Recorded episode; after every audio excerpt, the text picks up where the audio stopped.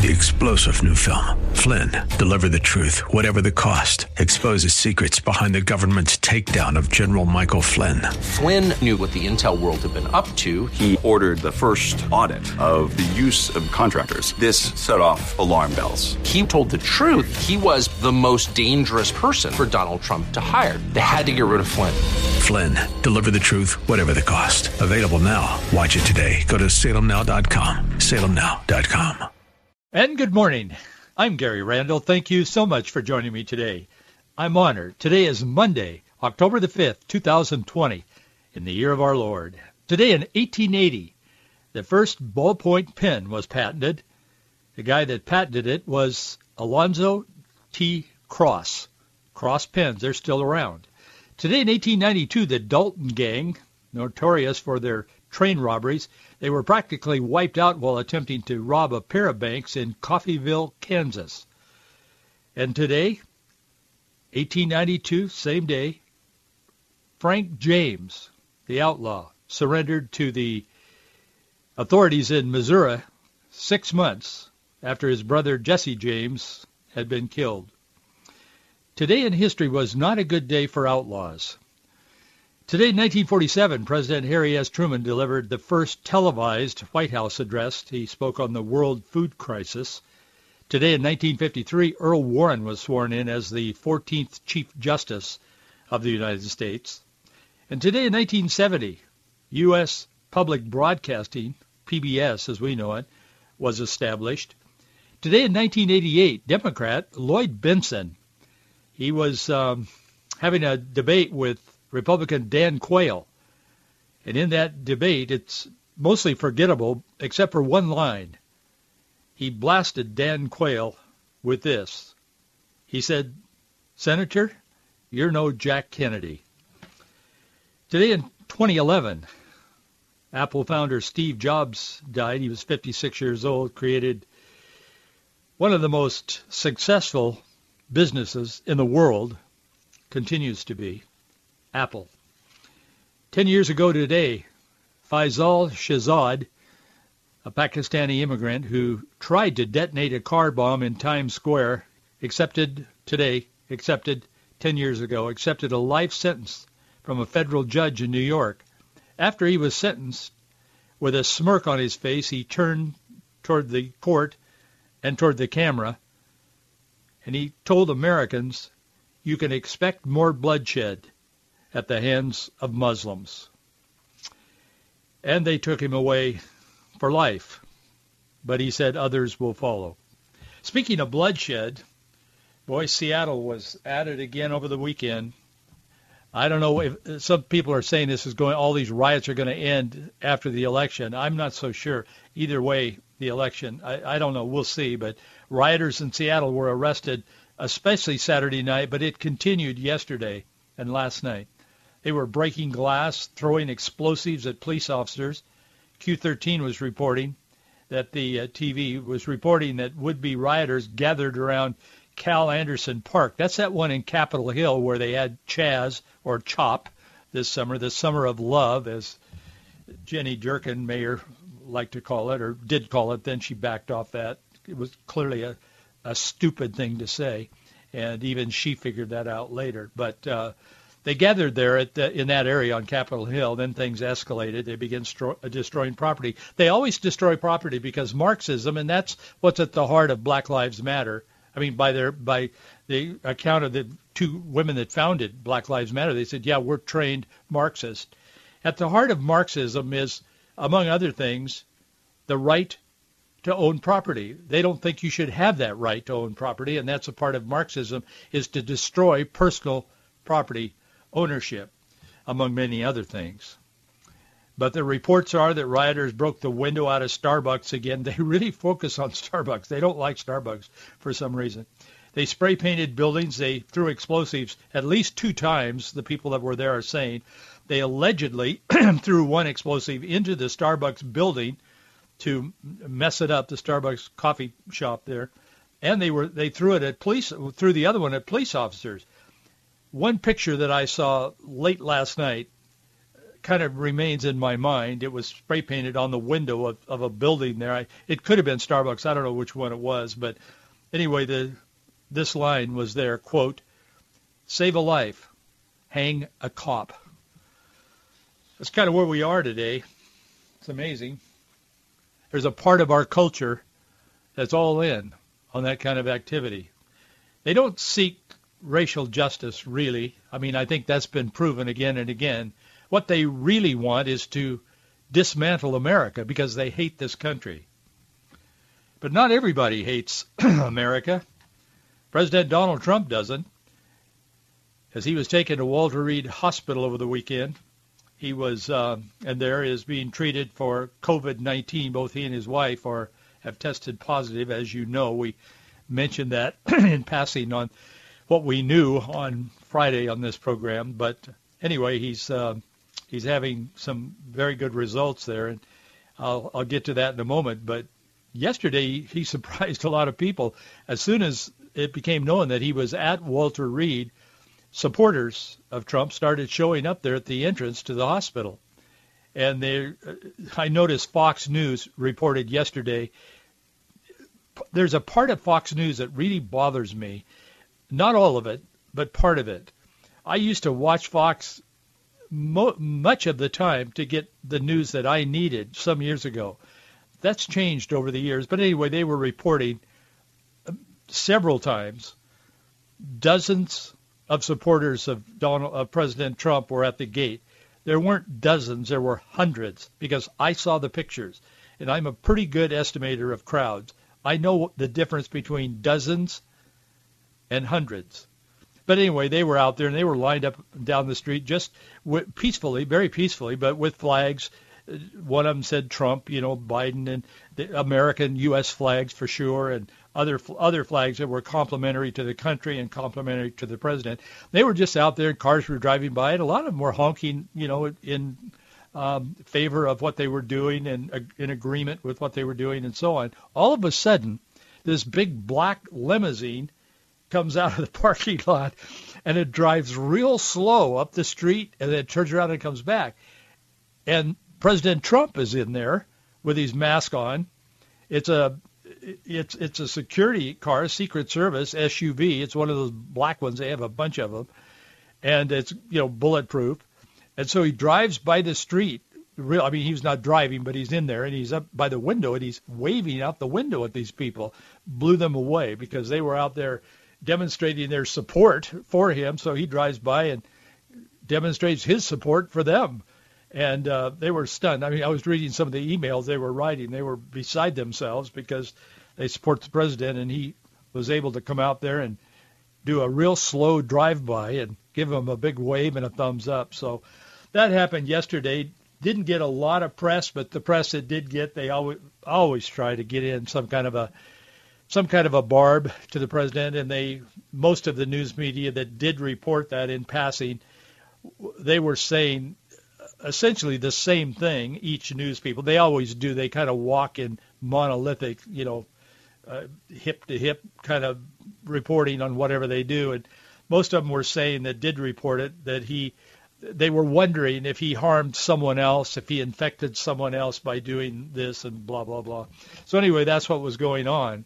But this morning, they're say, still saying, they were saying last night, and um, saying again this morning that they are hoping that he'll be able to return to the White House. He's been working there at the hospital. Say he's responding extremely well to the drugs that they've been giving him and the um, the treatments they've been giving him. And they, he had a problem with his blood oxygen on Friday before he went to uh, before he went to to uh, Walter Reed.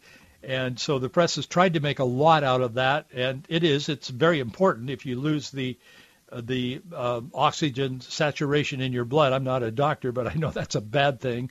And um, his was down a bit. It wasn't way down, but I, I'm not sure what way down is. But it's based on 100%, and I think his was at 92 or something. But um, they gave him a little oxygen at the uh, at the White House before he was taken over to Walter Reed, and um, they said it's at 98 now and has maintained that all along, and they haven't given him any more oxygen. So The doctors are saying that's a very good thing. The media is saying that they the doctors tried to mislead him because they didn't tell the media at first that he had been given oxygen at the White House when he first became aware that he had a problem.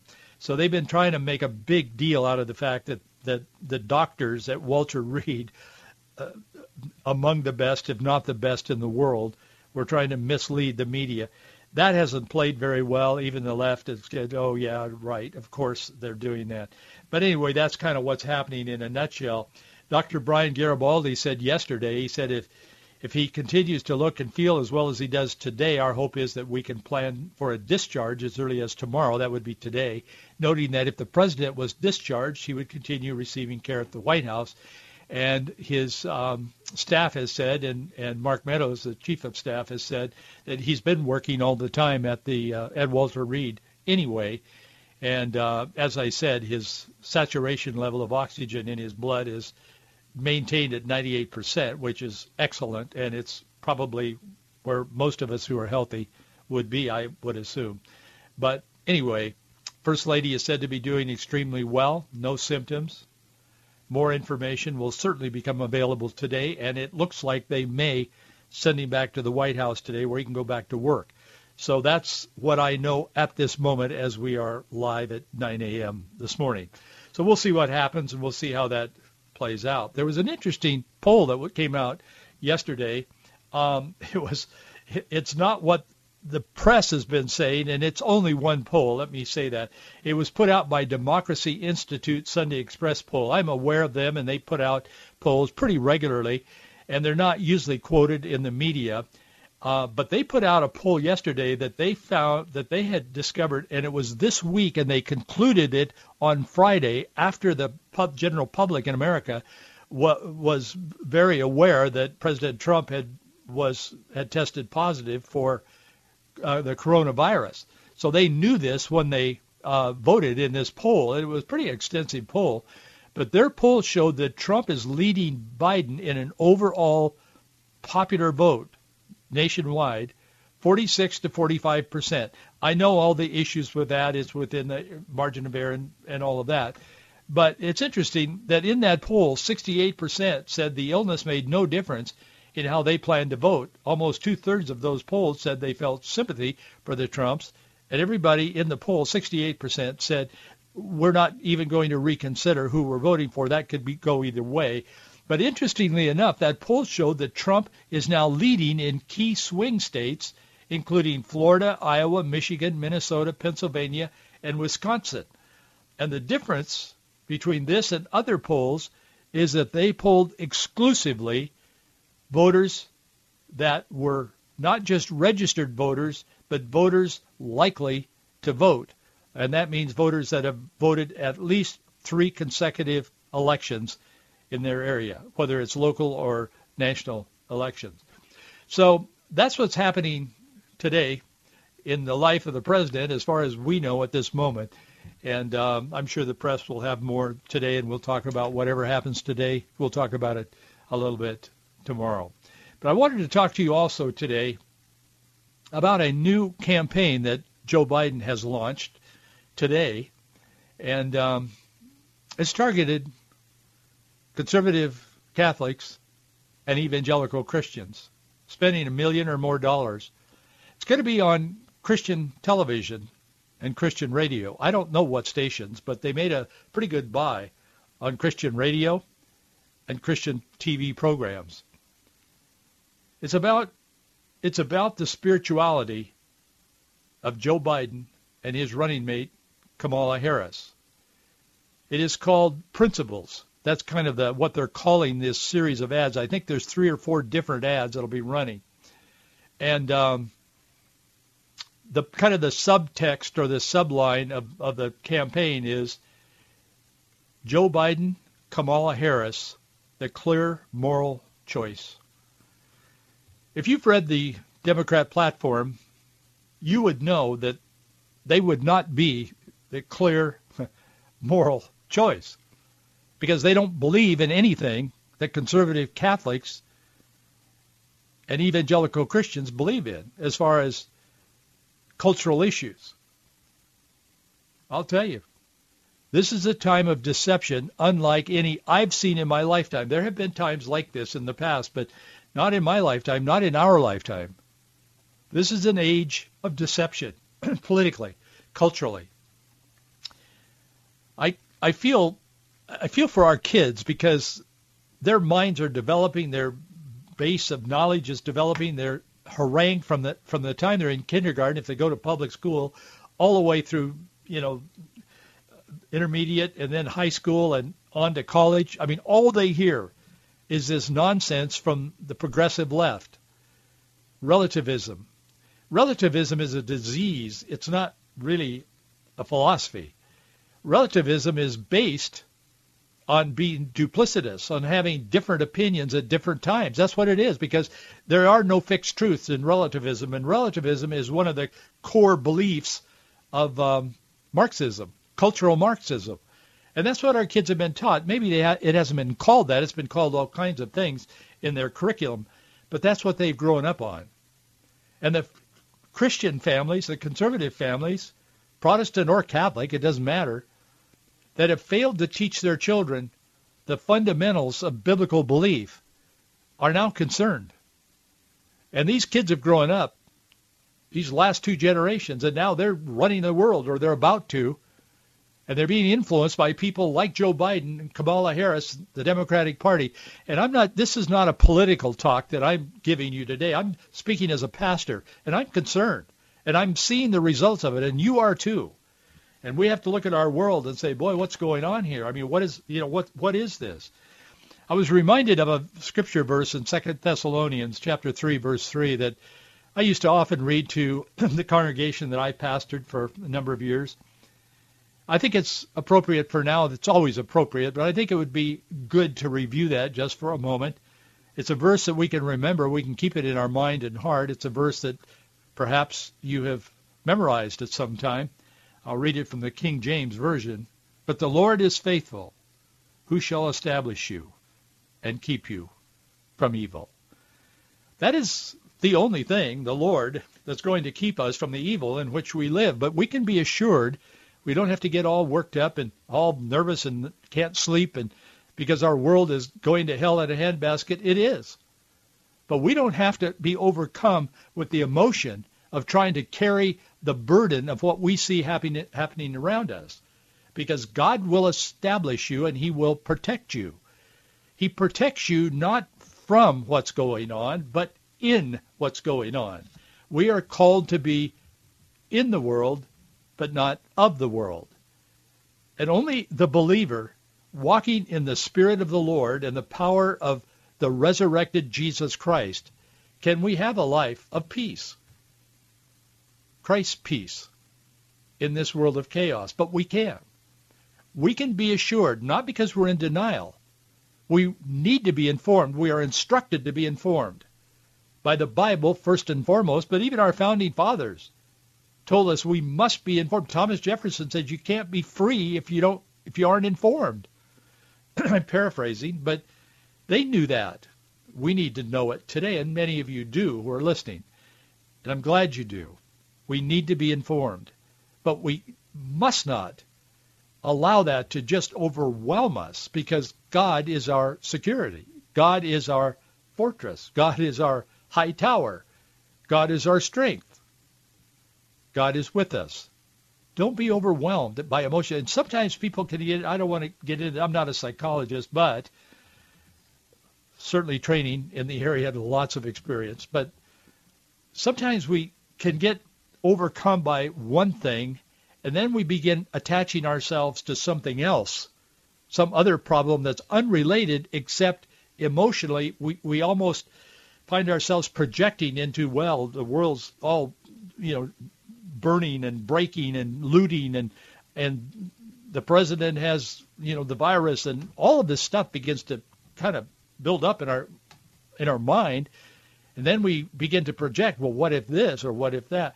Just relax. God is in control. Be informed, but don't be afraid.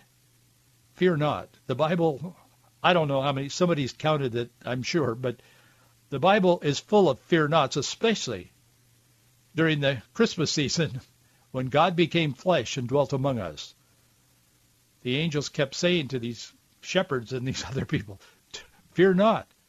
Mary, fear not. Elizabeth, fear not. Don't be afraid. Jesus often said in his ministry, don't be afraid. Fear not. Obviously, there was reason for fear then and now. But don't be afraid. Well, anyway, back back to Biden. They're launching this thing today that you should be aware of. I don't know, as I said, what radio stations it's going to be on. I don't know what TV stations it's going to be on. But it will be on the media. He's launching these ads. He's hoping to convince America that he and Harris are the, and these are their words, quote, clear moral choice for America. It's bold. It's a stunning step, but why not? Trump's got the virus. I'm leading in the polls. I won, Biden speaking. I won the last debate, me and Chris Wallace. And uh, he's feeling pretty good about things. In fact, they're cocky, some of them. Josh Dickson, Biden's faith engagement director, told Religious Religion News Service, it's a far-left social justice news organization, that, quote, religious voters matter to this campaign and are a key part of our broad, diverse, and robust coalition. The Bible speaks of a double-minded man, and that's what it looks like, is what you're seeing. From Biden himself, certainly Kamala Harris. Kamala Harris has started using the phrase, it's one that we're familiar with here if you listen to this program regularly, in the year of our Lord. The day I went on the air on this program live some years ago now, several, six, seven, whatever it is, um, we, I, I just said that. I, I hadn't planned to say it. I just said, I said, today is February the 18th, 2013, I think it was, in the year of our Lord. Man, that felt good. I just thought that's the right thing to say, and I've said it ever since. In the year of our Lord. All of our founding documents and documents even to this day that have the president's signature on will have the date in the year of our Lord. And uh, I'm sure that would bring unrest to the far left, but I mean, it is. So, but Kamala Harris has started using that phrase. In fact, conservative journalists have noticed that, and they've looked back at stuff she said over the years, and she never used that phrase until recently. She started saying when she makes any reference to a date, she'll say in the year of our Lord.